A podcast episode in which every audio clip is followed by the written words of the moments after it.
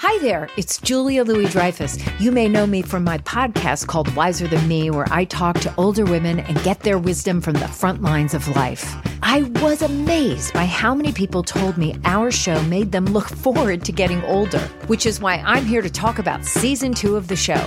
Sally Field, Billie Jean King, Beverly Johnson, Ina Garten, Bonnie Raitt, just to name a few.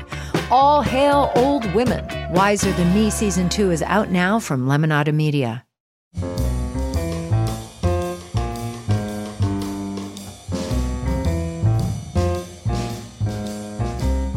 This is Merriam Webster's Word of the Day for Wednesday, September 12th. Brought to you by Merriam Webster's Collegiate Dictionary, 11th edition. Available from your favorite bookstore or online at www.merriam-webster.com.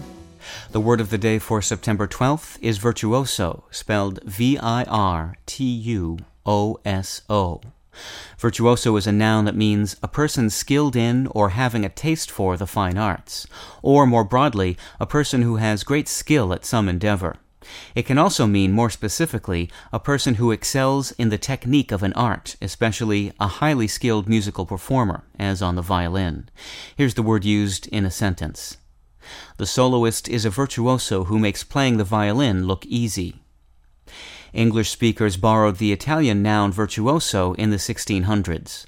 It comes in turn from the Italian adjective virtuoso, which means both virtuous and skilled.